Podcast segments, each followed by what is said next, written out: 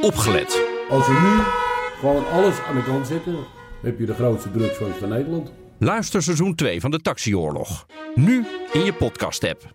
Het ziet ons een beetje zwart voor de ogen. Ja, hoe komt dat? Maar dat komt door de zwartgelakte documenten die we allemaal te zien kregen. Dit is een podcast van BNR Nieuwsradio. Hartelijk welkom bij de Technoloog aflevering. 119. Dankjewel Ben van den Burg. Mijn naam is Herbert Blankenstein. Mijn naam is Ben van den Burg. En we hebben als gast Jeroen Horlings. Ja. Hallo. En niet voor het eerst. Nee, leuk je bent om hier te zijn. eh, journalist, fotograaf, schrijver. Ja. En je was hier de vorige keer met je boek eh, over de eh, doorbraak van de elektrische auto. Ja, klopt. En dat boek zelf is alweer geüpdate. Daarom ben je hier. Klopt. Ja, leuk. Hoe is het boek ontvangen trouwens? Het boek is ehm, over het algemeen positief ontvangen. Was Ja. natuurlijk ook al kritiek ehm, hier en daar.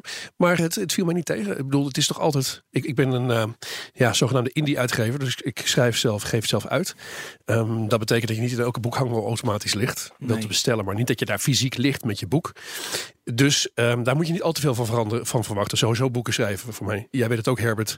Ben, heb jij een boek geschreven? Nee, levert niks op. Nou ja, dat is het punt een beetje. Je moet het niet doen Voor jezelf is Precies, het fijn om je gedachten even op orde te brengen. Dat, dat lijkt me het beste. Ja, precies. Dus het heeft dat een beetje je een romantisch beeld, maar dat heb ik gedaan.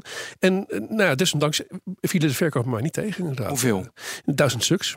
En duizend stuks klinkt als weinig. Voor mij als Ja, indie-uitgever tegenwoordig is dat, eh, veel. Ja, ja, precies. tegenwoordig is het veel. In een jaar, nog geen jaar tijd. Hè? Dus, eh, dus ik hoop dat het zo doorgaat. En Ja. ik hoop sterker nog, ik hoop dat het. Nou ja, en je wordt Ja. expert op elektrisch rijden. Daarom doe je het natuurlijk ook. Ja.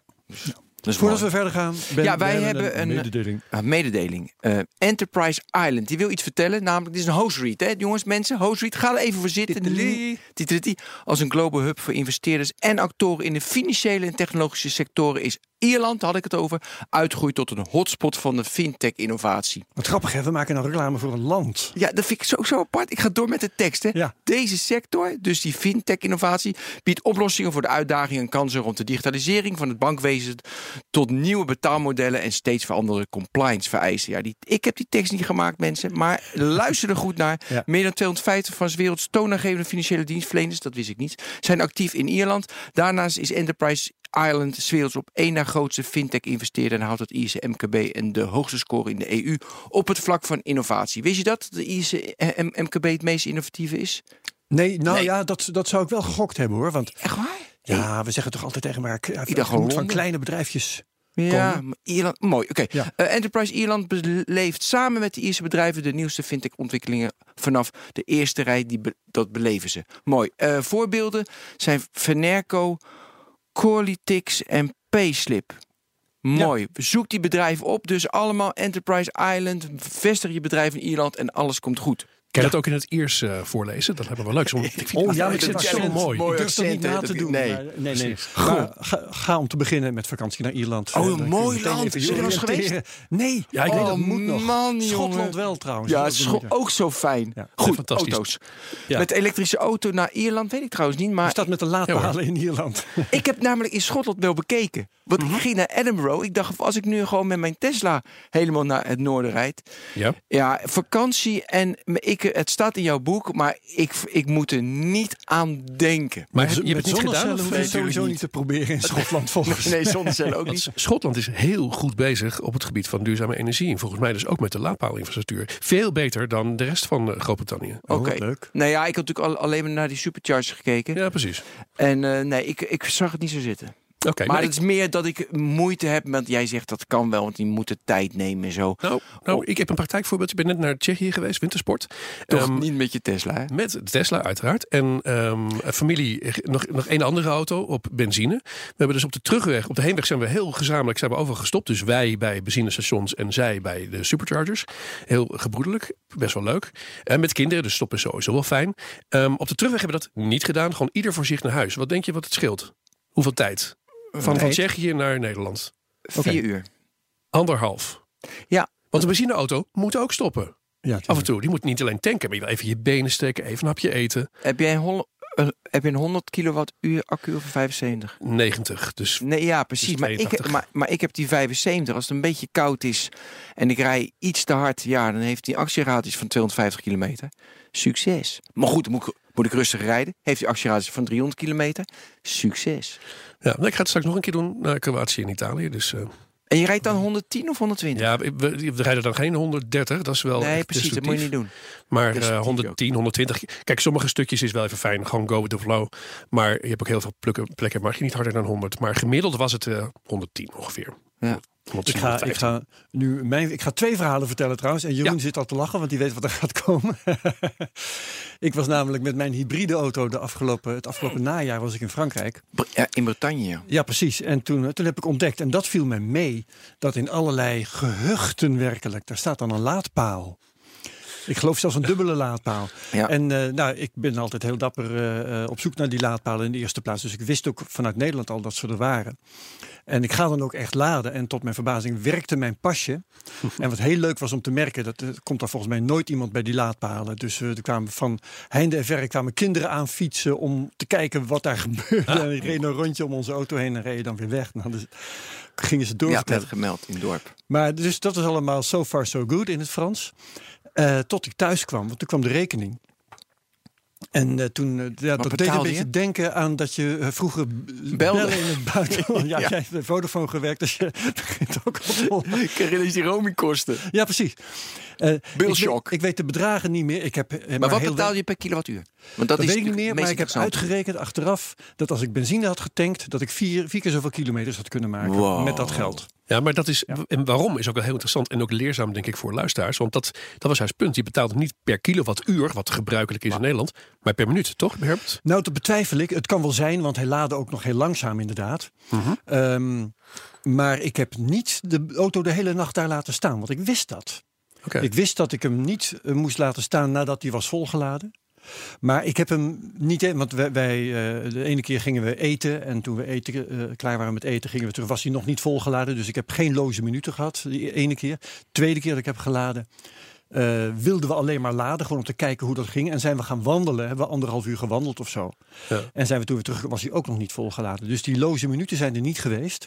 Dus het was puur eh, het tempo van laden eh, en de prijs van de kilowatturen. Een of andere combinatie daarvan. Nee, maar ik heb dat hier nog niet helemaal En doorgerekend. ik denk dus, ehm, ik weet het zeker, want je hebt een Outlander Ja. en die heeft een eenfase lader. Dus effectief het snelste wat je dan op eh wisselstroom kunt halen is 3,7 kilowatt.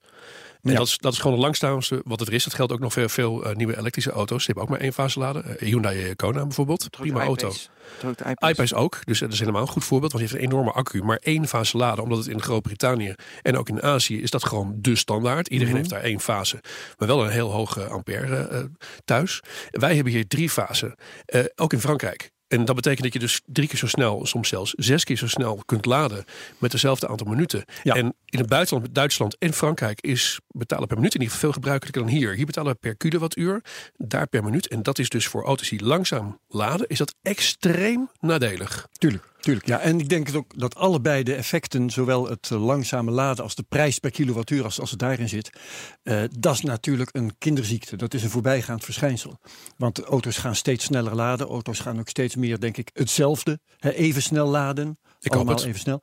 En eh, dat gedoe met die prijzen, net als bij de telefonie trouwens, hè, dat gaat op een gegeven moment gelijk getrokken worden. Daar gaan Europese regels voor komen en wat niet allemaal. Ja. ja.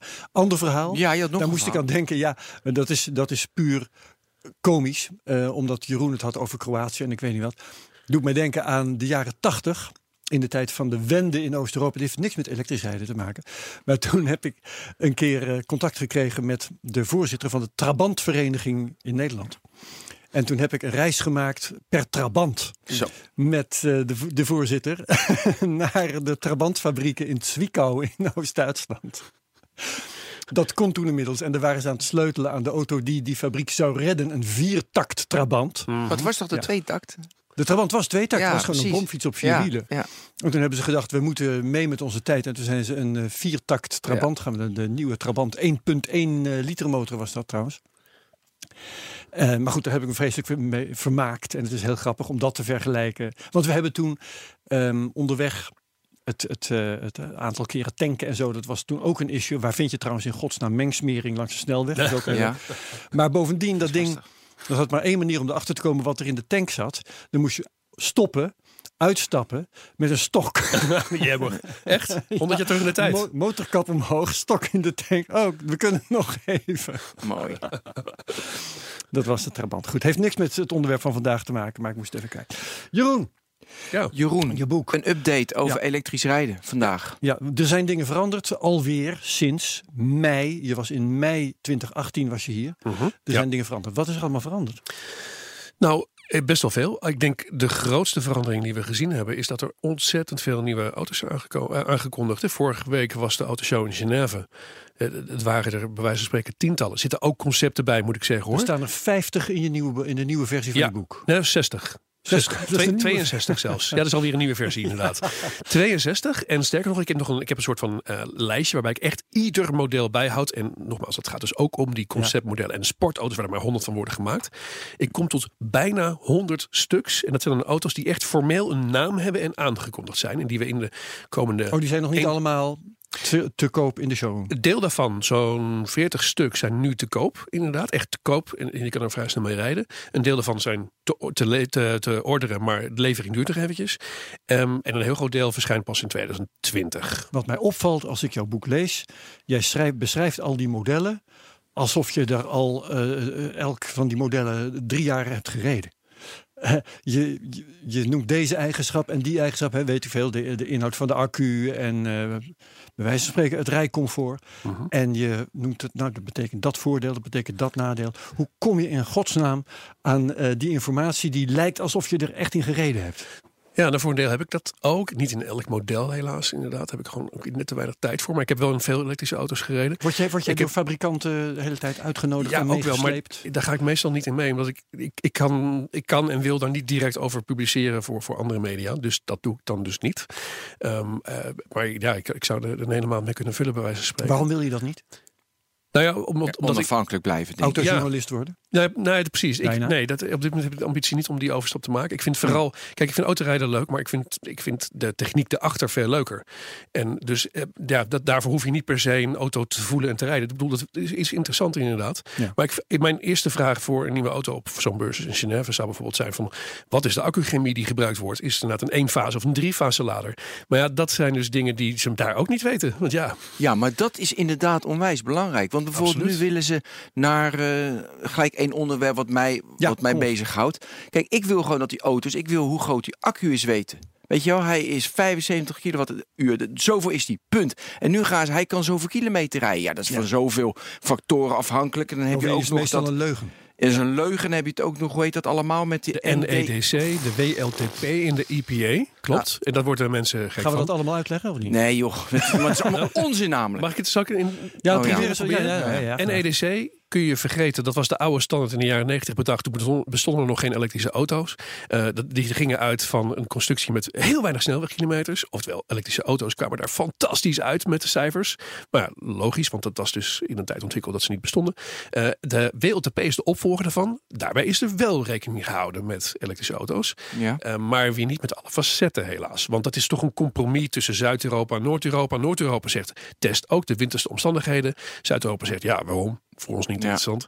Dus het, ook dat is weer een theoretische rollenbank test. Die wel beter is, maar niet zo goed als de Amerikaanse EPA. Dus die waarde, wat ze daar zeggen. EPA is gewoon Environmental Protection Agency. Ja, klopt. Ja. Ja. wat tegenwoordig weer. Nou, dat is een ander verhaal.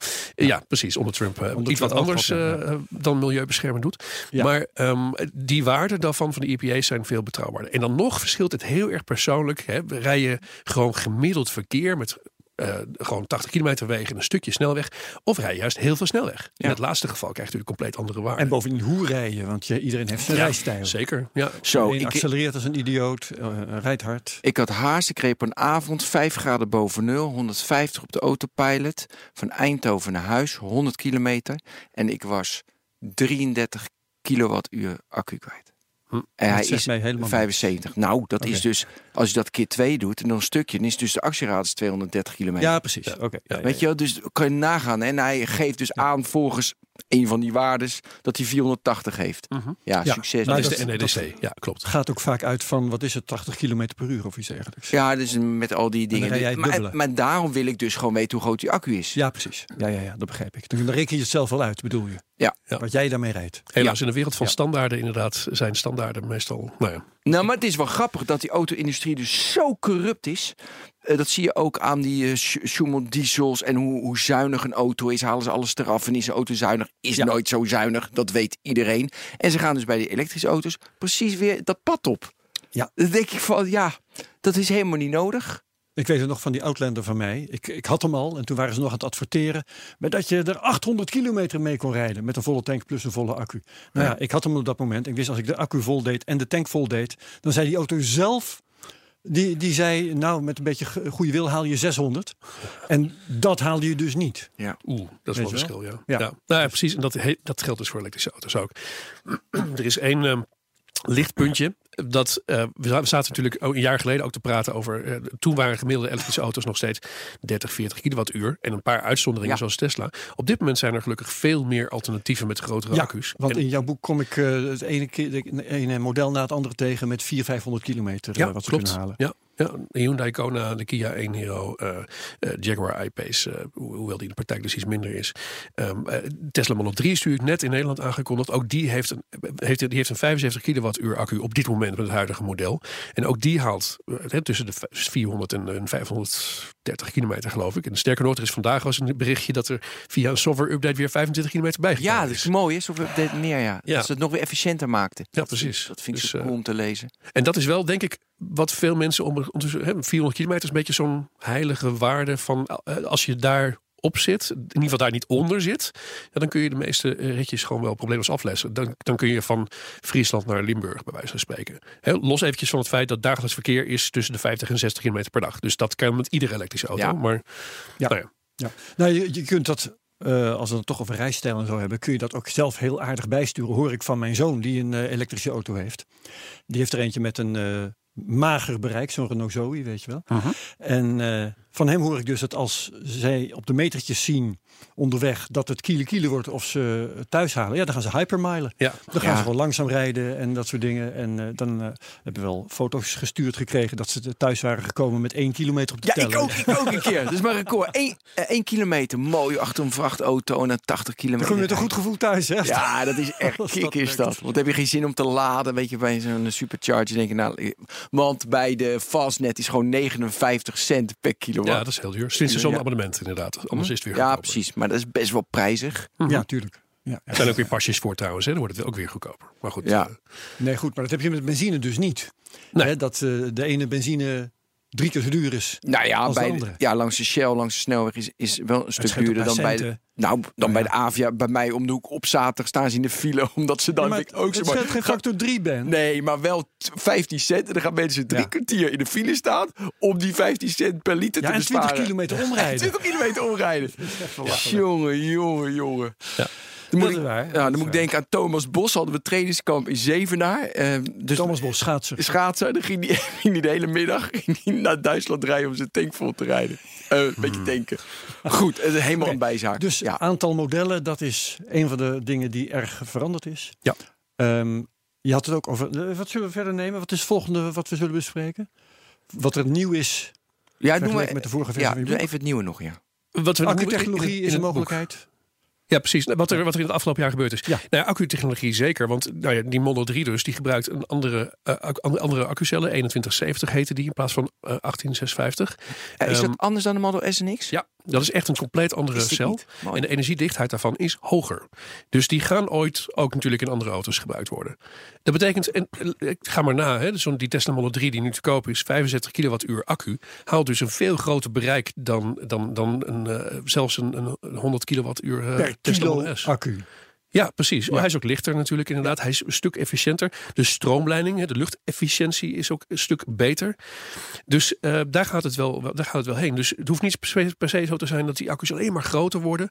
Er valt ook heel veel te winnen inderdaad door Nee. gewoon... eh, Want dat, dat wil je. Hè. Je wilt vooral eh, een fatsoenlijk bereik in zo weinig mogelijk kilo's. Ja. Het is tot nu, hè, tot nu toe, eh, wat, wat eh, weegt een Model S? 2000 kilo of zo, hè? Ja, ik weeg T- 22. Twee ton, eh, 2200. 2200, doe maar. En dat, ei- eigenlijk wil je dat niet voor een luxe wagen. Mhm. Nee, dat hoeft helemaal niet. Dus zo'n Tesla Model 3 met die zware accu, die weegt 1730 uit mijn hoofd. Er Ja. komt dus ook nog een, eh, komen nog twee lichtere varianten. En die, ja, die, die gaan dus waarschijnlijk rond de 1500, 1600 zitten. Nog steeds zwaarder dan gemiddeld. Maar nou Het ja, gaat de goede kant op. het gaat de goede kant op inderdaad. Ja. Ja. Dus een andere samenstelling van, van de accu, dat is het. Een andere software. En wat is precies dan in de detail wat ze dan anders doen? Nou, ze zijn een beetje mysterieus daarover, want ze gebruiken eh, tot nu toe gebruiken ze altijd zogenaamde eh, NCA-chemie, nikkel, kobalt en aluminium. Daar een bepaalde verhouding van. Kobalt is behoorlijk, veel, behoorlijk afgenomen, meer nikkel erin. Ehm, dat is de standaard van nu, maar in hun Powerwalls gebruiken ze bijvoorbeeld NCM-accu's. Daar zit weer meer mangaan in. En die heeft nog een hogere energiedichtheid. Ja. Het is tot nu toe niet helemaal zeker of die nou wel of niet in de Model 3 zit. Maar dat zou dus, als we dat zouden gaan gebruiken in massaproductie, de energiedichtheid nog verder omhoog gooien inderdaad.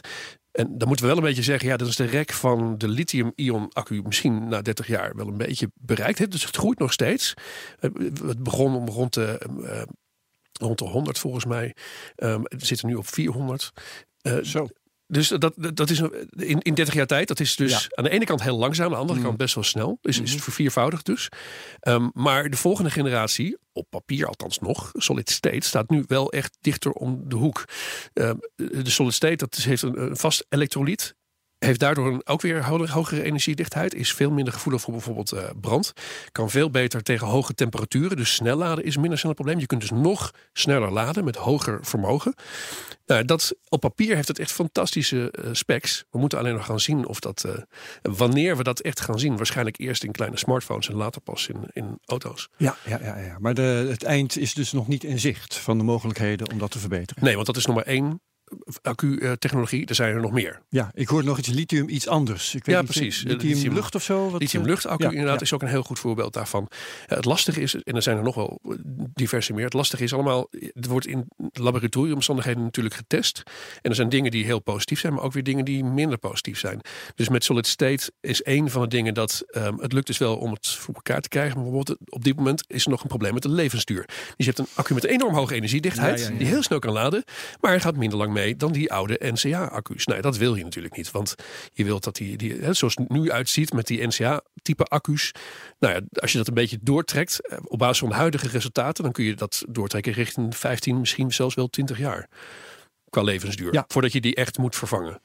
Daar zit bij andere auto's natuurlijk een groot verschil bij. Want het hangt ook weer af of je koeling hebt, zoals de Nissan Leaf die dat niet heeft. Die een ander type accu gebruikt. Oh, ja, ja. En, en de manier waarop je het gebruikt ook nog. Hè? Want de, de laadcyclus zelf, Ja. eh, tot hoe ver laat je hem, tot hoe ver ontlaat je hem, is tegenwoordig ook van invloed hè? bij lithium-ion. Ja, klopt. Dus je kunt best niet continu op die 100% zitten, maar liever iets daaronder. Ja. Je kunt niet, het liefst niet continu snel laden, want dat, is, dat, ja, dat vraagt toch wel wat van die batterijen. Langzaam laden, oftewel gewoon, gewoon thuis laden of bij een laadpaal is gewoon wel wat beter. Ook weer vanwege de warmteontwikkeling. Eh, anders moet je ook weer daar weer gaan koelen, is ook weer minder efficiënt en dergelijke. Dus er zitten wel allerlei haken en ogen aan. Vandaar dat het is, het is best wel een technisch onderwerp. Eh, en dat schrikt mensen soms ook wel af. Want ja, je wilt niet per se je met al dat soort dingen bezighouden. En dat was ook een van de redenen om dat eh, wat uitgebreid te beschrijven inderdaad. Ja, ja precies. Mag Oké. ik, want ik had nog, want ik had gevraagd aan jou om even de prijsdaling, maar toevallig vond ik vanmorgen een grafiekje. Ik Mhm. weet niet of jij hem voor je hebt, maar ik heb hem nu toevallig voor me. Want ik vond dat van dat lithium-ion battery. In 2010 was het eh, 1170 dollar per kilowattuur. Ja. En het zit nu op 176. Gewoon een factor 10 naar me- gewoon gedeeld door 10. Ja, de prijs inderdaad. De Ja, prijs, de prijs, is- hè? De prijs, hè? Dollar, vind ik echt gigantisch. Ja. En dan hebben ze een prediction naar de toekomst toe. Ja, en dan schiet het eigenlijk niet op, want in 2030 z- zitten ze op 62 dollar. Dat is nog wel weer een derde natuurlijk. Dus Mhm. Nou, daarom is redelijk. onder de Maar, 100 dollar inderdaad. maar Dus- bedoel, dat is voor de prijs natuurlijk heel belangrijk, want elektrische auto's zijn duurder. En ehm, nou ja, Ja. Dus, dus ook weer een element dat mee te- eh, telt. Nou, en wat heel opvallend is, want dat eh, klopt helemaal wat je zegt inderdaad. De prijs is dus gigantisch gedaald met een factor 10. En dat is opvallend, omdat de productie is enorm gestegen. Hè. We, we hadden natuurlijk al heel veel apparaten die lithium-ion accu's gebruikten. Ja. Zoals smartphones en laptops. Die zijn al geëxplodeerd in aantallen, in volume. Daar komen elektrische auto's nog bij. En dat gaat nog veel verder groeien. Desondanks zijn dus, is dus de kostprijs van accu's gedaald. En gaat dat dus nog waarschijnlijk wel eventjes door. Dus dat betekent dus dat je, ehm, nou ja, bijvoorbeeld je accu vervangen of je accu upgraden, dat wordt in de toekomst alleen maar makkelijker. Maar wacht even, de, ehm, dat is toch logisch als er heel veel vraag eh, kom- ja, dan zou de prijs in principe natuurlijk moeten stijgen. Maar naar mijn idee wordt het steeds makkelijker om te maken. Of, ja, waardoor is die prijs eigenlijk gedaald? Nou, door massa, massaproductie Ja. inderdaad. En dat is, dat is natuurlijk... eh, eh, de- de- de- in China heb je natuurlijk gigantisch veel accufabrieken. Er worden nog meer gebouwd. In Europa gaat het ook gebeuren, hoop ik. Want daar zijn wel plannen voor namelijk. Maar we moeten niet te afhankelijk worden Ja, van dus eh, in Groningen China. wilde, wordt, eh, wilde Tesla toch iets bouwen? I- nou, Of Duitsland? Ja, daar Duitsland. hadden ze een, Ja, en er ze mee bezig. er staat een andere fabriek ook gepland eh, van een andere fabrikant volgens mij. Eh, Tesla is in Amerika natuurlijk. Het is, Tesla is op dit moment qua volume samen met Panasonic. en Die werken samen. Ja. eh, is, zijn ze de grootste accufabrikant voor elektrische auto's op dit moment. Maar ja, er er zijn, dat in China is ook, eh, eh, zijn ook enorme fabrieken die daar staan inderdaad. Dus, maar de vraag is dus wel hoger. Dat is die vraag die van elektrische auto's. Sommige auto's hebben een jaar wachttijd. Ja, Ehm, belachelijk. En dat is dus opvallend. Dat dat, je zou verwachten dat de accuprijzen weer zouden stijgen. Dat, maar dat doen ze dus eigenlijk niet. Ja, maar hoe, eigenlijk misschien over die vraag dat het zo lang duurt. Is het eh, te moeilijk om te maken? Waarom duurt het zo? Normaal gesproken een auto acht weken en dan is die er. Waarom is het zo moeilijk? Nou ja, je moet natuurlijk contracten afsluiten inderdaad met, met acculeveranciers. Eh, Die moeten die grondstoffen daarvoor hebben.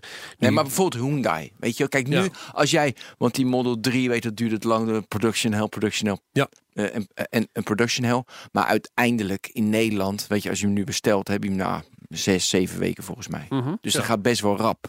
Dus de vraag is dan toch minder, want ze kunnen het nu makkelijk aan. Productie, ja klopt. is ook interessant. Ja. Maar Hyundai, bijvoorbeeld die Kona, dat duurt geloof ik, een collega van mij bestelde hem een half jaar of zo. Ja, voor mij zelfs nu een jaar, als je nu bestelt. En, en die worden dus mondjesmaat. eh, Eigenlijk voor mij een paar honderd afgelopen maand bijvoorbeeld. En dat is jammer, want de vraag is veel groter. Want het- die, die Hyundai Kona is uiteindelijk een auto met een redelijk goede prijs-prestatieverhouding. Hè? Dus 39.000 euro volgens mij eh, is de laagste nieuwprijs. Ja, 60 kilowattuur accu. Ja, dat is 564. En 64. daar kun je dus wel, laten we zeggen, zo'n 400 kil- kilometer mee rijden. Ja. Eh, iets meer, iets minder. En dat, is, dat heeft een hele mooie waarde. Dus voor heel veel mensen is dat interessant. Eh, maar ja, dan moet je dus wel kunnen leveren inderdaad. En, waarom dat- kunnen ze niet leveren? Ja, ik, dat zal toch. Er zit een verschil tussen bijvoorbeeld de Ionic, die ze ook hebben. De Ionic is een auto die ze eigenlijk in drie varianten maken: als normale hybride, als plug-in hybride en volledig elektrisch. Ja. Dus ze hebben één auto, drie platformen. Ja. Nou, daar kun je natuurlijk een beetje mee, mee schakelen. Ja, dus, mee spelen, ja. Precies, dus dan in die accu is er veel kleiner die erin zit, 28 kilowattuur. Nou, hier gaat het over 64. Dat zijn toch behoorlijke aantallen inderdaad. Blijkbaar met die omschakeling van een soort hybride platform met drie modellen naar één elektrisch platform en massaproductie. Ja. Blijkbaar is dat dus nog niet optimaal. En hebben ze moeite met de Kona, ja. Ja, en dat is jammer. En dat, eh, ja, Waarom heeft Tesla eigenlijk nog Panasonic nodig? Nou, voor mij eh, kunnen ze, hebben ze dus zelf niet de technologie in handen om die accu's te maken. Dat doen ze echt in samenwerking met. Dus ehm, eh, bij de Gigafactory in Nevada, daar werken gewoon medewerkers van Panasonic die in die fabriek werken namens Tesla. Echt een samenwerkingsverband. Ja. Ja, wellicht, ik heb Tesla kennen, die doen- hebben ze een beetje een tik dat ze op een gegeven moment alles in eigen hand gaan nemen. En zoals ook eh, bijvoorbeeld het autonoom rijden en zo, wat eerst ook uitbesteed ingekocht werd. Ehm, maar ja, je moet niet, denk ik, het, is, het is echt wel een specialisme hoor. Panasonic heeft een hele goede rep- reputatie. Ik zou niet, eh, eh, nou ja, niet alles zelf gaan doen. Nee, dus je accu's zijn niet goed genoeg. Mooi. Je Wat hebt ik- een, ja, sorry. Nou ja, wat ik ook over, want je zei hoe, hoe effectief die auto is. Ik vond wel leuk die test die ik las van een iPace, een Tesla Model X en een e-tron van Audi. E-tron Quattro. Ja, en dan gingen ze dus samen rijden. Vertel het maar. Ik vond het een, mo- een mooi onderzoek. Ja, nee zeker. Dat was een praktijktest van Björn, toch? Eh, In, eh, Ja. in Zweden. Ja, dat, dat is iemand die, eh, die, die. Dat is echt een, dat is een YouTuber die echt ontzettend bekend is geworden. Iedere elektrische auto die uitkomt, die test hij. Hij gaat ermee rijden. Hij gaat echt praktijktest doen.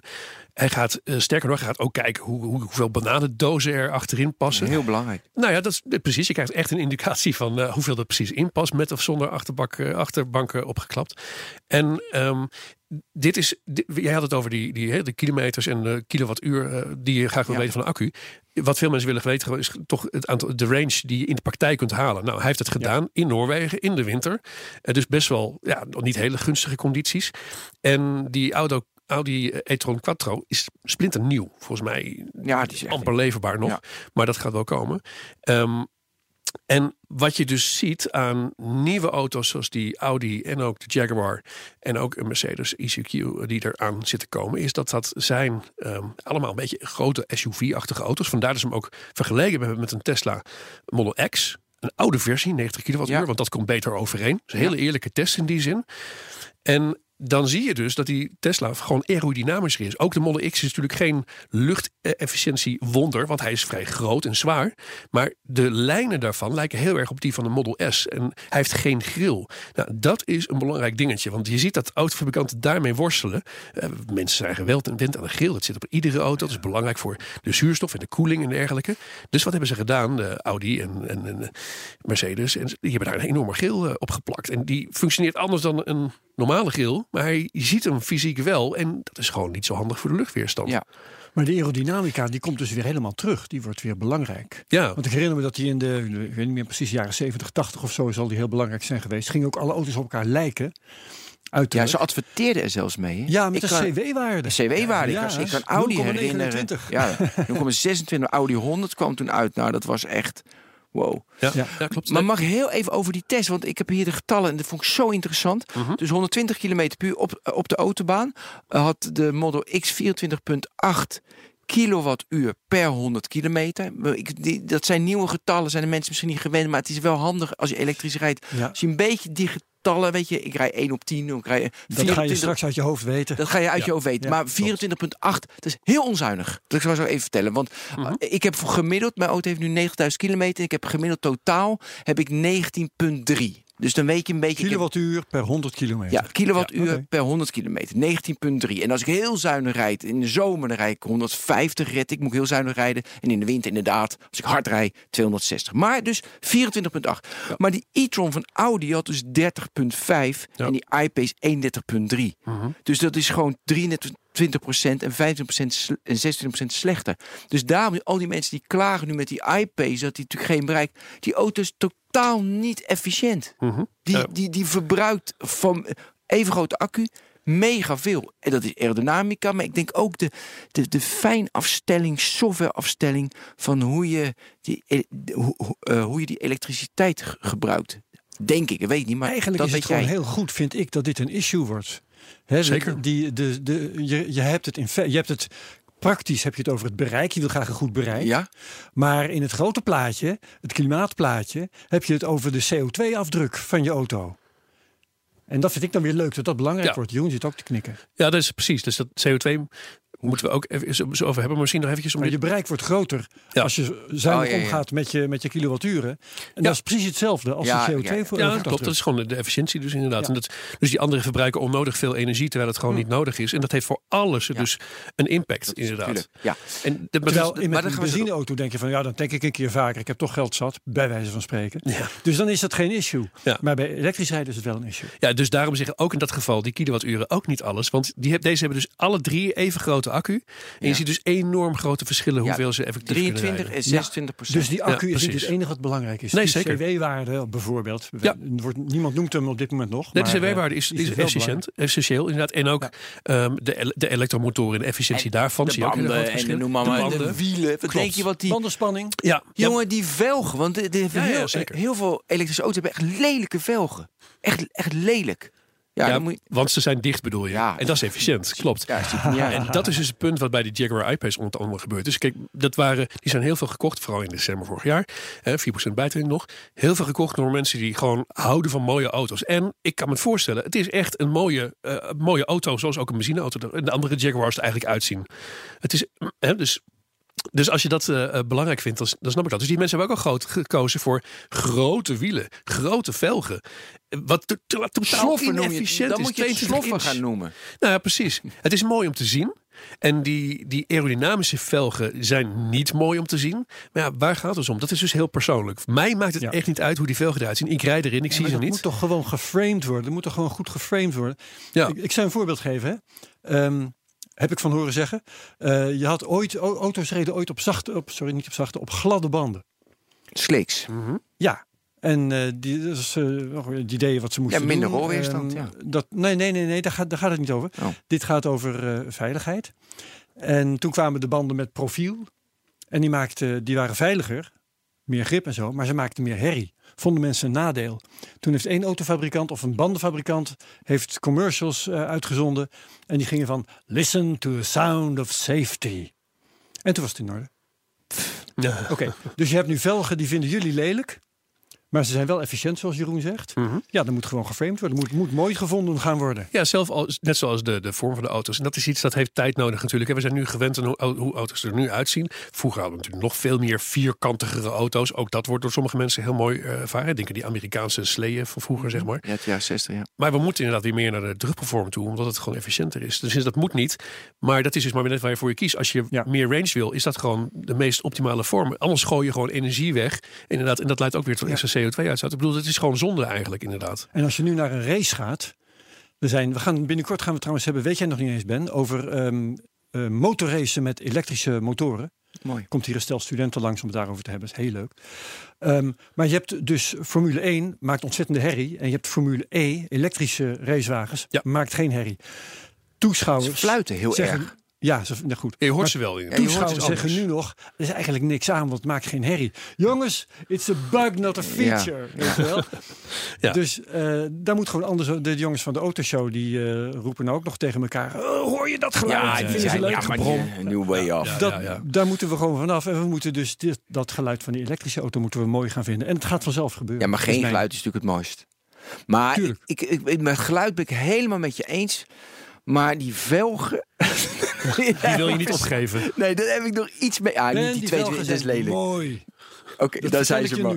Oké, top. Overigens nog ten slotte, die CW-waarden, eh, die, ik denk dat ze inderdaad terug, terug gaan komen, want ze worden Ja. wel steeds meer genoemd. Nog net niet in advertenties, Ja. maar ze zijn op te vragen als je eventjes een beetje eh, gaat zoeken. Inderdaad, ik heb ze voor mij ook wel in mijn boek af en toe genoemd.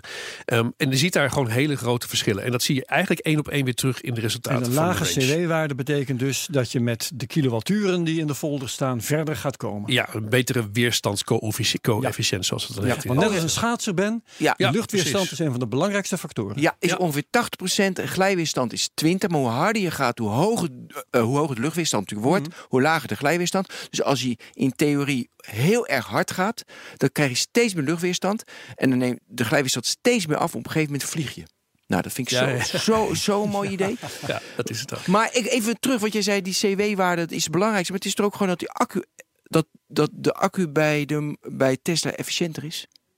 Dat wil ik even horen namelijk, want dat had ik uit het artikel gelezen. Nou ja, de, de accu in combinatie met de elektromotoren zijn inderdaad heel Ja, efficiënt. precies. En het kan misschien zelfs nog efficiënter, want je hebt verschillende elektromotoren die gebruikt worden. Dat, dat is misschien een beetje wat je ziet. Jaguar heeft een hele mooie eh iPace opgeleverd. Maar het is wel natuurlijk een eerste elektrische auto. Je eerste product is nooit helemaal perfect. Ook heb je kunnen afkijken van Nee, de klopt. andere. Ik heb Als jullie nou efficiëntie zeggen, wat bedoel je dan eigenlijk? Want ik kan me allerlei soorten efficiëntie ja, voorstellen. de energie die je erin stopt, hoeveel Ja. kilometers je daarmee Ja. kunt rijden, in feite. Oh juist, dus dat is Ja. de efficiëntie van de omzetting Ja. van lading in eh, Ja. eh, eh, snelheid of vermogen op, op de banden of iets dergelijks. Ja, op Want je afstand. hebt meer soorten efficiëntie. Je hebt ook de efficiëntie van het laden. Klopt. Dat bedoelen En we je nu hebt, niet. eh, Je hebt de efficiëntie die eh, zegt hoe, eh, hoeveel vermogen je er in één keer uit kunt krijgen. Dat, eh, dat vertaalt zich dan weer in acceleratie. Ja. Zo Ja, maar- allerlei eigenschappen van een accu. Maar ik had Ja, nu hoe zuinig hij reed. Dus dat Ja. beetje 23,4 kilowattuur per 100 kilometer. En dan is het dus, dat is van een CW-waarde, maar ook hoe efficiënt die accu mee omgaat om die energie vrij te geven Ja, per dat, 100 dat is kilometer. ontladen. En je hebt opladen, dat is een ander proces. Dat wil je ook efficiënt hebben. dan wil je geen verliezen bij oplopen. Ja, klopt. En, en eh, veel van deze auto's die we genoemd hebben, die hebben twee elektromotoren. Je zou zeggen, die kunnen dus samenwerken, dus efficiënter. Je, je kunt ook zeggen, ze moeten ze per wiel, dat hebben je er vier, is nog efficiënter. Het grappige is op dit moment, hè, dus eh, dat kan nog veranderen in de toekomst, die eh, Tesla Model 3 die we hier nog niet hebben met slechts alleen achterwielaandrijving, dus de long range met alleen achterwielaandrijving, die is nog efficiënter. Die is zelfs eh, efficiënter dan de eh, Hyundai eh, Ioniq, wat op dit moment de meest efficiënte elektrische auto is qua vorm en range. Dus eh, ook dat maakt weer verschil. Natuurlijk minder gewicht van het ene elektromotor. En blijkbaar is dat, eh, heeft dat een positieve effect op het aantal kilometers wat je kunt rijden. Goh, ik zit nu te dit is bijna als je nu over auto's hebt, een brandstofauto, dat die heel erg zuinig is. Dan ga je niet gewoon een half uur zitten praten van nou, die is zuinig. Ik wilde net gaan zeggen, totaal we gaan het over iets anders hebben. Ja, maar dat is apart hè? Nou, het, de heel simpele eh, reden denk ik. Met een brandstofauto kun je nou, denk 600 ik kilometer daarom. rijden. Het is minder een issue. In de winter is het minder, je Ja. merkt het niet. Ja. Bij een elektrische auto, als je een kleinere versie hebt met 200 kilometer, ja, je merkt die 40% direct. Nee. Ja, en dat zei ik net. Dan tank je een keer vaker. Dat, is wel, dat voel je wel in je portemonnee, maar niet meteen. Dus niemand Ja. maakt zich daar echt zorgen. Waar ik heen zou willen, als je het goed vindt, Ben. Ja, de volgende dat Prima. is, ehm, je hebt een heel hoofdstuk eh, ingevoegd, Jeroen, over ehm, eh, eh, vooroordelen en mis- misverstanden over Ja. elektrisch rijden. Want die bleken, er- had je nog niet in de gaten. Dat die, Nou ja, dat had ik natuurlijk wel een beetje in de gaten. Maar dat merk je des te meer, denk ik, wanneer je elektrisch gaat rijden. zo'n- ja, en wanneer je zo'n boek hebt geschreven. En wanneer je een boek hebt geschreven, en daar krijg je reacties op. Maar ook extra om je oren. Nou ja, dat dus ook inderdaad. En de, de, het, ik heb me erin verdiept. Dus dat eh, voor als je dan iets op Twitter ziet wat feitelijk gewoon niet klopt, dan wil ik het graag eh, corrigeren. Dus Ja. ik heb heel veel discussies gehad op Twitter en op Facebook en gewoon in real life met vrienden. Ehm, ik ken heel veel andere eh, mensen die in elektrische auto's rijden, want ik ben in diverse fora gewoon actief. En je merkt eigenlijk dat iedereen wel te maken heeft met, eh, ik noem maar wat, die boze oom op de verjaardag. Die denkt, nou, het is helemaal niet beter. Het is zelfs slechter. En dit is slecht. En dat is slecht. En dat is slecht. En een heel rijtje. En nou ja, verdedig je maar. En hoe moet je je dan verdedigen? Want dat- er zijn, het is best wel lastig om in de defensief te worden gedrukt. En dan meteen de juiste cijfertjes naar boven te halen waarom iets niet zo is. En dat heb ik dus eigenlijk in dit hoofdstuk allemaal een soort van samengeperst. Met argumenten waarom bepaalde stelling gewoon niet Het, correct is. eh, eh, ik geloof dat er een stuk of tien van dat soort misverstanden 16 voordelen. volgens mij. ja. Oké. Ehm, gaan we niet allemaal behandelen, maar laten we zeggen de twee of drie belangrijkste. Barst maar los. Nou ja, een hele belangrijke is, dat zie, je elke dag, is eh, een elektrische auto rijdt op kolenstroom. Dat, heel veel mensen zijn daar volledig van overtuigd. Kijk, er zit een kern van waarheid in, dat is het lastige. Er zit bijna in alles zit een kern van waarheid. Alleen, de kolenstroom in Nederland op dit moment is zo rond de 30% van de totale energieproductie. Het, andere, het grootste deel is gas. Ook dat is fossiel, maar dat is veel, min, veel eh, minder eh, CO2-uitstoot Ja. dan kolen. Want kolen, dat is gewoon echt gewoon niet goed. De best. Precies. Ehm, dus die stelling is direct onwaar. Het is maar 30%. En dat is nog heel erg afhankelijk van wat doe je zelf. Heb je zelf een 100% groene stroomleverancier? Eh, die, die heb ik. Sterker, Die- het is zelfs afhankelijk van het moment. Want die 30% is Zeker. niet elke dag hetzelfde. Klopt, als er geen. Ik heb, ik heb eentje met een windleverancier in Nederland. Ja, oké, als er geen wind waait, die energie moet ergens anders vandaan komen op dat Ja. moment. Dus klopt, dus 100% waterproof, dat is het lastige. Er zit aan alles een nuance. En het sommige niet zwart en mensen hebben zonnepanelen, dus die zullen als de zon schijnt Precies. direct uit hun eigen zonnepanelen Ja, ik heb laden. Dat 40 ook nog een keer. zonnepanelen. Ik produceer veel meer dan ik elektrisch rijd. Dus, dus ik, ik kan toch wel zeggen, durf ik te stellen dat ik een groene stroomleverancier ben en op groene stroom leid. Ja, behalve dus op momenten dat er totaal geen groene stroom is. Ja. Ehm, ehm, eh, dan moet je weer een accu gaan nemen waardoor je het lokaal kunt erop staan. Maar dat is een ander verhaal. Ja. Het, is, het lastige is, er zijn zoveel, ehm, er is zoveel grijs tussen het zwart en het wit. Als je in Polen eh, elektrisch rijdt en je, je laat daar gewoon stroom, ja, dan, dan rij je dus op kolen inderdaad. Of op bruinkool. Ja, bruinkool. Dat is het ergste wat er is natuurlijk inderdaad. Als je in Noorwegen rijdt, dan rij je weer op waterkracht. Het groenste wat er is. Dus eh, dat, in, ook in Amerika met al die staten, eh, daar heb je dus enorme verschillen waar je woont, hoe groen je rijdt, eh, ongeacht of het eh, Ja. elektrisch is. Maar in Nederland ben je ook onderhevig aan het feit dat hier de bedoeling is dat eh, kolencentrales worden uitgefaseerd. Precies, heel belangrijk. Dus eh, koop nu je elektrische auto en hij wordt vanzelf groener. Ja, en dat is dus eigenlijk heel bijzonder. Inderdaad, er staan heel Ja. veel mensen niet bij stil. Eh, Het is, nu dus 30% En het is gewoon een feit. Hè. Tenminste, dit- als je naar de regering luistert en de plannen die er zijn voor 2030. eh, Er wordt enorm geïnvesteerd, met name in windwoners en dergelijke. op zee en op land, met name op zee. 20% komt vol te liggen. Het aandeel zonne-energie stijgt met 50% per jaar. Dat is echt gigantisch. Eh, dus de stroom wordt heel snel, echt heel rap nu een stuk groener. Dus je koopt nu een auto en die auto is over 15 jaar dus groener dan die nu is. Dat is inderdaad heel bijzonder. Dat kan een fossiele auto, een benzineauto een dieselauto natuurlijk nooit zeggen. Nee, duidelijk. Dat is één misverstand. Ja. Nog één. Nou ja, een andere is, eh, je kunt er eh, eh, na, na vijf jaar, dan kun je hem bij de schroothoop zetten, want die accu is dan dood. Ehm, en- en dat, die gedachte, die snap ik wel. Die komt natuurlijk van je smartphone. Hè. Die smartphone gaat na drie jaar al slecht te presteren. Dan denk je, ja, ik moet eigenlijk een nieuwe kopen. Maar ja, hm, waarom? Alleen maar vanwege die accu. Nou, na vijf jaar dan is hij helemaal eh, super traag en, en gaat hij heel snel leeg. En wordt dan geëxploreerd eh, op een elektrische auto. Die gedachte is niet gek, maar het klopt gewoon niet. Want er wordt compleet andere accuchemie gebruikt. Het is niet exact hetzelfde. Ehm, die accu wordt bovendien gewoon gekoeld, gekoeld. Dus nou, tijdens het rijden met lucht en tijdens het stilstaan, afhankelijk van welk model je hebt, met ofwel lucht, ofwel eh, water, ofwel koelvloeistof. Dat komt weer die levensduur enorm te goede. Hè. Dus de cijfers op dit moment van Ja. ja, de, de Tesla's die we sinds 2012 hebben, die zijn eigenlijk heel erg gunstig. En, en eh, niet dat je na vijf jaar al naar de prullenbak kunt gooien. Nog los daarvan is de fase daarna is natuurlijk ook nog een keer dat je eh, voordat je die auto echt eh, de accu er moet uithalen, omdat hij het niet meer doet. Die accu gaat niet naar de schroothoop. Die accu die wordt gerecycled. Althans, die wordt hergebruikt in een andere omgeving. Bijvoorbeeld voor een thuisaccu. Een accu voor het werk. Een accu zoals bij Arena. Amsterdam Arena inderdaad. Staat vol met zonnepanelen. En de energie daarvan wordt opgeslagen in accu's van, een, van oude Nissan Leafs. 126 stuks volgens mij. Ja, mooi. Mooi, mooi. En daarna, als hij dan echt op is, ja, dan moet je ze gaan eh, recyclen. Niet ergens op een, op een eh, afvalhoop gooien. Want er zitten gewoon heel veel kostbare materialen in. Ik noem al wat, eh, kobalt, nikkel, eh mangaan, aluminium. Dat zijn kostbare metalen, lithium ook toch trouwens. Ja. Die, die wil je gewoon terugwinnen. Want dat is gewoon echt serieus, bij wijze van spreken, duizenden euro's waard. Ja, ja, ja. Ik heb wel eens gehoord, eh, zo werd dat gezegd door iemand die aan recycling deed. Eh, elektronica afval is eigenlijk een heel rijk erts. Dat vond ik wel mooi geformuleerd. Dat, eh, je kunt beter eh, naar de schroothoop gaan dan naar een mijn. Om het terug te winnen, klopt. Want het is rijker aan, aan die materialen die je wilt hebben. Ja. Het probleem is alleen dat met bijvoorbeeld smartphones en laptops... heel veel mensen die leveren die niet in bij een recycleperron... om te laten recyclen, maar die liggen gewoon in een Ja. kast. En dat is dus heel erg zonde. Ah ja, dus je inderdaad je oude smartphone niet in de kast laten liggen, maar inleveren. Terugbrengen. Ja. Ja, goed. Maken we er auto's van. Ehm volgende met- misverstand. Oh, ik dacht dat het Oh, ja, eh, twee deden. Nee, maar drie Nee, is ja, ook goed. Ik, ik had gezegd twee of drie. Whatever. Ehm, het, eh, ja, het, het- het is precies, er zijn er zoveel. Laten we eventjes dan een, een gevoelig punt nemen. Ehm, eh, de stelling, een, auto, een elektrische auto wordt geproduceerd met behulp van kindslaven. Dat is, dat is kende ik niet. hè. Ja, hij staat in je boek, dat weet ik wel, maar daarvoor kende ik hem niet. Nee, en ik, en ik eh, ken het eh, twee jaar geleden ook nog niet, eerder, gezegd. Maar toen was je op een verjaarsfeestje en toen... eh, Ja, precies. Ik associeer het meer met kle- kleding, maar goed.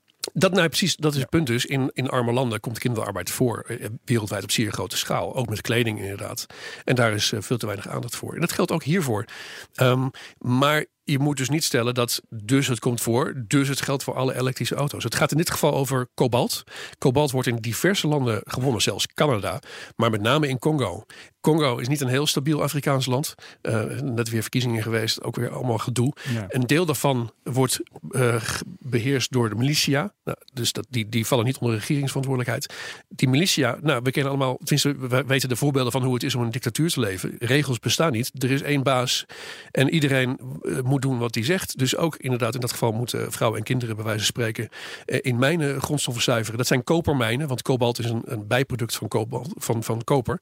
En eh, daar komen een deel van de grondstof vandaan. Maar het gaat echt om een relatief klein percentage. En bovendien, toen dit bekend werd, eh, wil ik het niet meer goed praten hoor. Maar toen het bekend werd, zijn er echt wel stappen genomen. Waardoor bedrijven die die grondstoffen afnemen, hebben gezegd: wij willen weten waar het vandaan komt. Ethisch gedolven kobalt. Waar komt het Ja. vandaan? Niet uit die regio's in ieder geval. Het lastige is weer, ja, niet iedereen doet dat. En bijvoorbeeld, ik, ik wil niet beschuldigen, maar even als voorbeeld. eh, China is heel actief in Afrika, overal met diverse projecten, met ook hele goede projecten. Maar China is nou net een voorbeeld waar wat het wat minder met mensenrechten neemt. Dus die, Ja. die zich hierover misschien wat minder druk maakt. Dus Er komt nog wel eens een fair car, Ben. een verkar, ja. Nou ja, ja, misschien dat nog eventjes dan om meteen het hele verhaal te nuanceren. Ehm, elektrische auto's zijn groen. Vraagteken. Eh, heb ik uitgebreid besproken. Nou ja, eh, nee, niet per definitie. Iedere auto is in principe, in principe niet groen. Want alleen de ademhalen is niet groen. Ademhalen is ook niet groen, inderdaad. Maar de productie van een auto, alleen al dat, dus nog los van rijden, dat levert ontzettend veel CO2 uit. Want, eh, op, want het wordt gedaan met staal en aluminium. En dat werkt weer op basis van kolen in de meeste gevallen. Dus je kan beter fietsen. Dus een auto is Precies. niet per definitie groen. Dat is ook het lastige. Met Heel veel autorijden is groener dan wel autorijden. Groener, inderdaad. Ja, maar dan komen we wel op die... eh, dan moeten we even die getallen... Die Belgische hoogleraar was geloof ik 700.000 kilometer moet je rijden. Ja. Je hebt dat even uitgerekend hoe dat nou...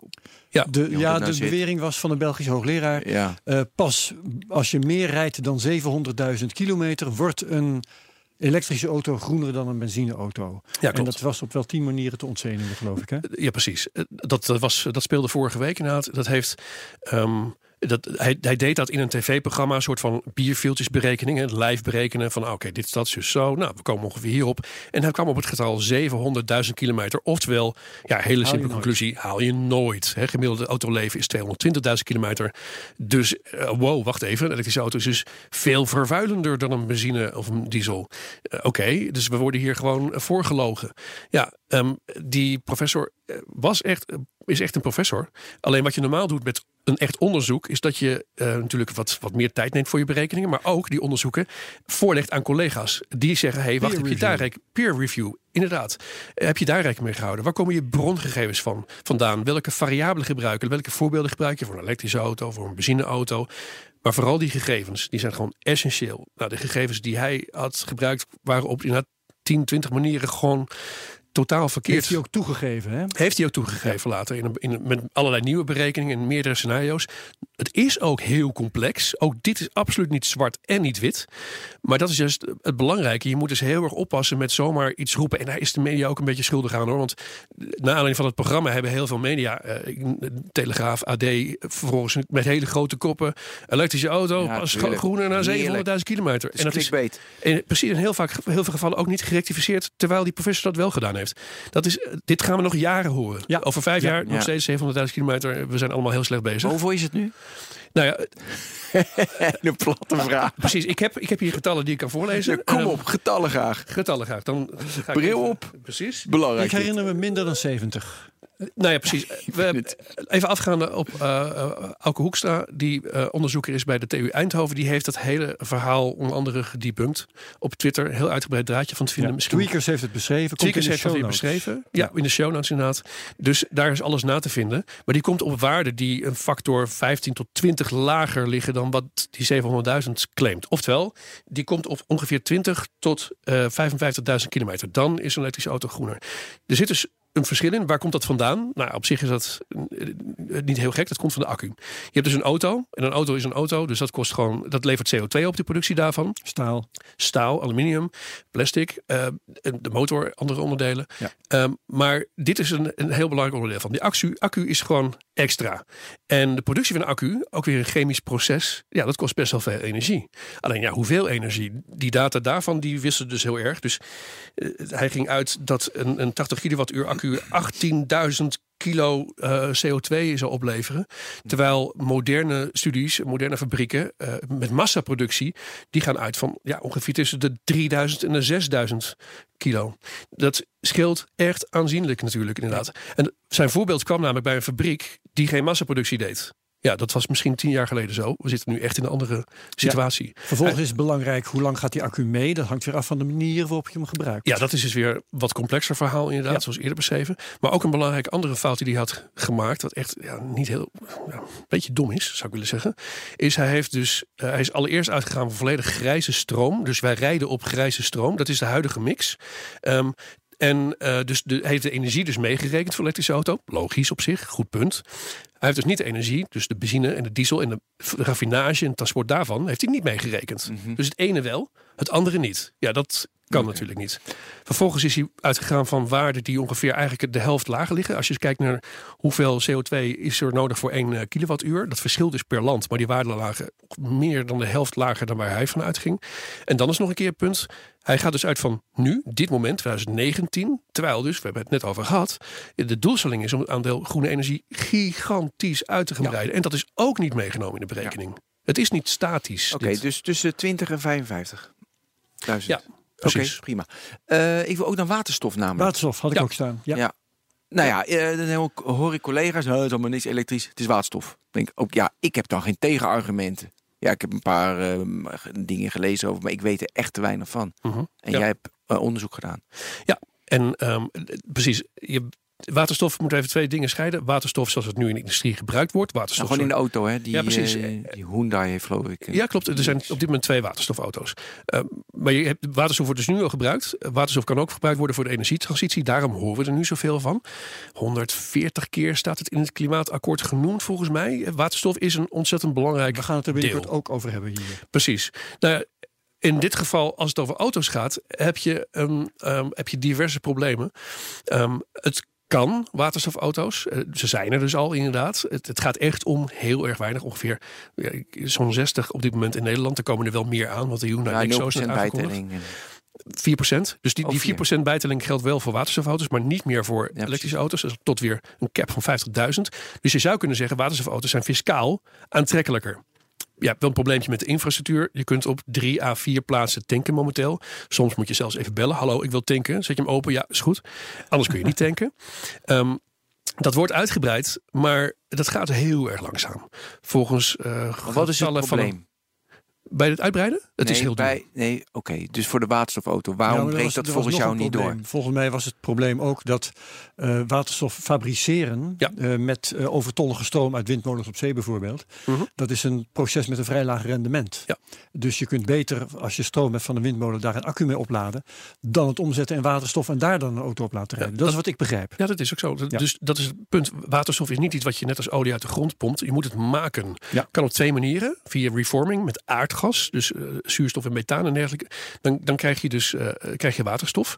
Dat is heel efficiënt. Maar ja, er komt CO2 bij vrij. Daar willen we net vanaf. We kunnen niet het aardgas net, gaan vervangen door waterstof. Als die waterstof door, via aardgas gemaakt wordt. Dat is een beetje de omgekeerde wereld. Ehm, het tweede manier is elektrolyse. En dat is wat jij bedoelde, Herbert. Dus gewoon met groene energie.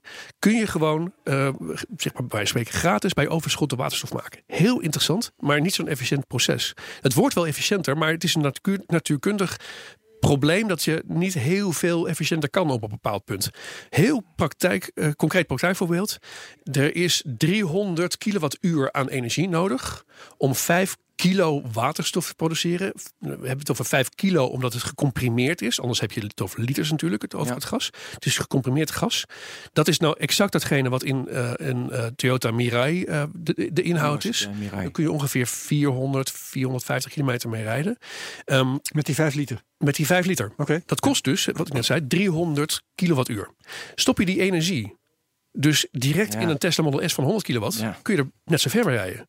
Dus je gooit Ja. drie keer zoveel energie, gooi je gewoon weg. Precies. En het lastige punt is, als, het, als er echt overschotten zijn, we hebben gewoon een teveel aan groene energie in 2035. Prima, dan kost het niks. Maar als je dat dus nu gaat doen, ja, dan, dan gooi je dus energie weg Ja. die je net zo goed voor andere doeleinden kan gebruiken. Maar en een heel belangrijk ander concreet punt is, omdat het dus zoveel energie kost om te maken, is het dus per definitie duur. En het zal dus wel wat goedkoper worden, maar niet heel veel. Als je nu kijkt wat je nu betaalt, eh, is 10 kilo voor een, kilo waterstof, eh, dan is dat dan is het 10% duurder dan rijden op benzine. Mhm. En er er zit er nog niet eens BTW en accijns bij. Het wordt alleen maar zakelijk gebruikt, vandaar dat er geen BTW bij zit. Dus het, het is dus niet heel erg gunstig. Het is dus gewoon een factor 3, 4, Ja. 5 keer zo duur als elektrisch rijden. Nu. Nu. En het is ook duurder dan op benzine rijden. En dat, het, het klinkt wel heel erg interessant. Hè? Tanken en je kunt weer op pad. En water Zeker uit de uitlaat. water uit de uitlaat in plaats van andere emissies. Dus het is absoluut wel eh, in die zin duurzaam als via elektro, eh, elektrolyse gemaakt wordt. Het heeft ook wel zin eh, voor bijvoorbeeld vrachtverkeer die echt heel veel kilometers moet maken. Voor treinen, voor misschien zelfs vliegtuigen ooit. Ehm, maar eh, wel voor, mensen die dus gewoon echt, echt 600, 700 kilometer op een dag rijden en, hele lange afstanden maken. Maar dat zijn er maar heel weinig. Dan heeft het zin. Dus er zullen zeker waterstofauto's gaan bestaan. Alleen voor het grote publiek moet ik denk ik teleurstellen. Want het wordt gewoon en duur en inefficiënt. Ja. En er is weinig ruimte voor tanks in zo'n auto. Dus ja, Dat is helder. Eh, had ik nog staan, eh, ik ben vergeten wat het, ik heb het wel opgezocht, maar ik ben het weer vergeten. V2G, wat is het ook weer? ja vehicle, vehicle to grid. En, eh, Oh ja, je dus- zet je dus- auto als een soort in als een soort opslag thuis van energie en eh, dan kan het daar vandaan weer zo nodig door anderen worden gebruikt. Ja, en dat is dus het mooie van eh, elektrische auto's en techniek daar, zeg maar. Die techniek maakt andere dingen mogelijk. Dus het maakt mogelijk dat je via je zonnepanelen gewoon zelf kunt tanken thuis. Het maakt ook dit mogelijk. En ik, ik, ik kan me voorstellen over een paar jaar, wanneer de tweedehands elektrische auto's wat voordeliger gaan worden, dat mensen bij wijze van spreken niet een elektrische auto, een oude Leaf kopen om erin te rijden, maar gewoon als thuisaccu. Voor een paar duizend euro koop je zo'n Nissan Leaf, die zet je daar neer, die sluit je aan, die vangt dus de, de, de stroom op van je zonnepanelen overdag en s'avonds gebruik je die stroom, haal je die weer terug. En dat kan een Nissan Leaf nu al, via de grid. Niet alle auto's ondersteunen dat namelijk nog, maar een aantal wel. En dat wordt ook, ook standaard. Dat, dat, precies, dat, dat, wordt, dat, eh, dat verwacht ik dat het standaard wordt. In Utrecht is er al een, eh, een experiment met zowel Nissan Leafs als ook Renault Zoe's die daar eh, geschikt voor gemaakt zijn. En Tesla doet het toch ook of niet? Tesla doet het nog niet. Nee, mijn eigen ik gewoon. ja. van wel. Ze hebben er wel over gepraat. Het, Ja, kijk, het punt is, het is nog wel wat vroeg. Eh, Ik zou er een hele grote voorstander van zijn als ze gewoon open gaan zeggen: dit gaan wij doen. Je, je moet natuurlijk die accu nog vaker laden en ontladen. En in theorie is, heeft dat weer een impact op de veroudering en de degradatie. Dus niet iedereen is, staat er meteen om te springen. Maar dit is wel de toekomst. Ja. Want niet alleen heb je dus zelf op die manier stroom en ook noodstroom in geval van, van nood. Maar je kunt ook het energienet balanceren. Dus in plaats van dat we straks te weinig stroom hebben, gaan dus al die elektrische auto's die aangesloten zijn, tijdens piekuren kunnen die gewoon stroom leveren voor andere huishoudens. Ja. Wat jij nog wat bent? Eh, moeten we stoppen? Bijna. Ja, nou, maar ik wil nog iets, eh, iets vertellen. En ik wil, maar ik heb er geen tijd meer voor over het, eh, over het laden. Dat het laden steeds sneller gaat. Weet je, dat gaat nu best wel rap over snel laden. Maar goed, ik wil, ik wil even iets vertellen. Ik kreeg een link doorgestuurd van eh, een, de eerlijkste Tesla review ooit. En dat is, van, dat is van Patrick Saval. Ik ken die jongen helemaal niet. Maar hij heeft een Golf 7 GTI Performance Edition met een, echt zo'n petrolhead. Met DSG, torque, factoring, spare differentieel. En uh, gechiptuned, 1250 kilo, 315 pk, subwoofers, glazen dak. Hij gelooft niet in global warming. En dat hele stuk gaat over van, jeetje, wat een onzin. Al die, die, die- al die elektrische auto's. En Echt, echt een petrolhead. Dan gaat hij in een Tesla 3, in, de, in een Tesla 3 performance zitten. En dat vind ik echt geweldig. Een, M, een M3 eh, 135 i van BMW is nog beter, want zijn buurman heeft die. En dan zegt hij, de echte kwaliteiten van de Tesla Model 3 heeft hij ingezeten. Hij zegt van, wat is dit? Drong pas echt tot me door toen ik weer in mijn GTI stapte. Poeh, jeetje. Het, het- dus dat ding leek wel een dinky toy. Lawaaiig, onrustig, mechanisch, blikkerig zelfs. Nou, weet je, dus ik vind mooi. Leuk. Ja, leuk. Dat Ruiterlijk. Iemand, ja, gewoon iemand die een petrolhead is, helemaal alleen maar. En die gaat erin zitten en denkt van ja, weet je, als je in een Wat elektrische doe ik auto. nog? Ja. Als je daarin rijdt, je wil nooit meer anders. Het rijdt gewoon beter. Nou, dat is het punt. Heel veel mensen redeneren dus vanuit heel veel, ja, toch wel voordelen of bepaalde gevoelens. Ja. Probeer het eens. Ga eens langs Ja. de dealer. Maak eens Je een proefritje. Ervaar het. Misschien kun je wel een dagje meelenen dat je hem echt kunt gebruiken. Ik, ik, ik, ja, hele grote kans dat mensen er dan over, anders over gaan denken. Want het heeft echt, ook qua rijervaring, hele grote voordelen. Ja. Wanneer zien we je terug voor de volgende versie van je boek? Eh, eind dit jaar misschien, volgend jaar. Ja. We moeten een beetje, dit is echt een onderwerp natuurlijk continu eh geüpdate moet worden. Dus Ja. eh, dat ga ik ook doen. Ja, ik wil ook eigenlijk gewoon de volgende keer wil ik de update kunnen downloaden. Ja, dat kan ook. ja, oké. Dankjewel Jeroen Horlings. Graag gedaan. Van, even kijken, ehm, de door, alles over elektrische auto's heet het tegenwoordig. Want Ja. ik herinner me de doorbraak van de elektrische auto. nou, de doorbraak was vorig jaar. Dus ik dacht, nou, toch maar even een titel veranderen. titel iets neutraler maken. titel is zelfs. Alles over elektrische auto's. Omdat ook echt al die onderwerpen daarin in Op besproken worden. jeroenhorlings.nl. Ben van den Burg, ook bedankt. Oké, Herbert ook bedankt. Dit was de Technoloog, aflevering 119. Tot volgende week. Dag.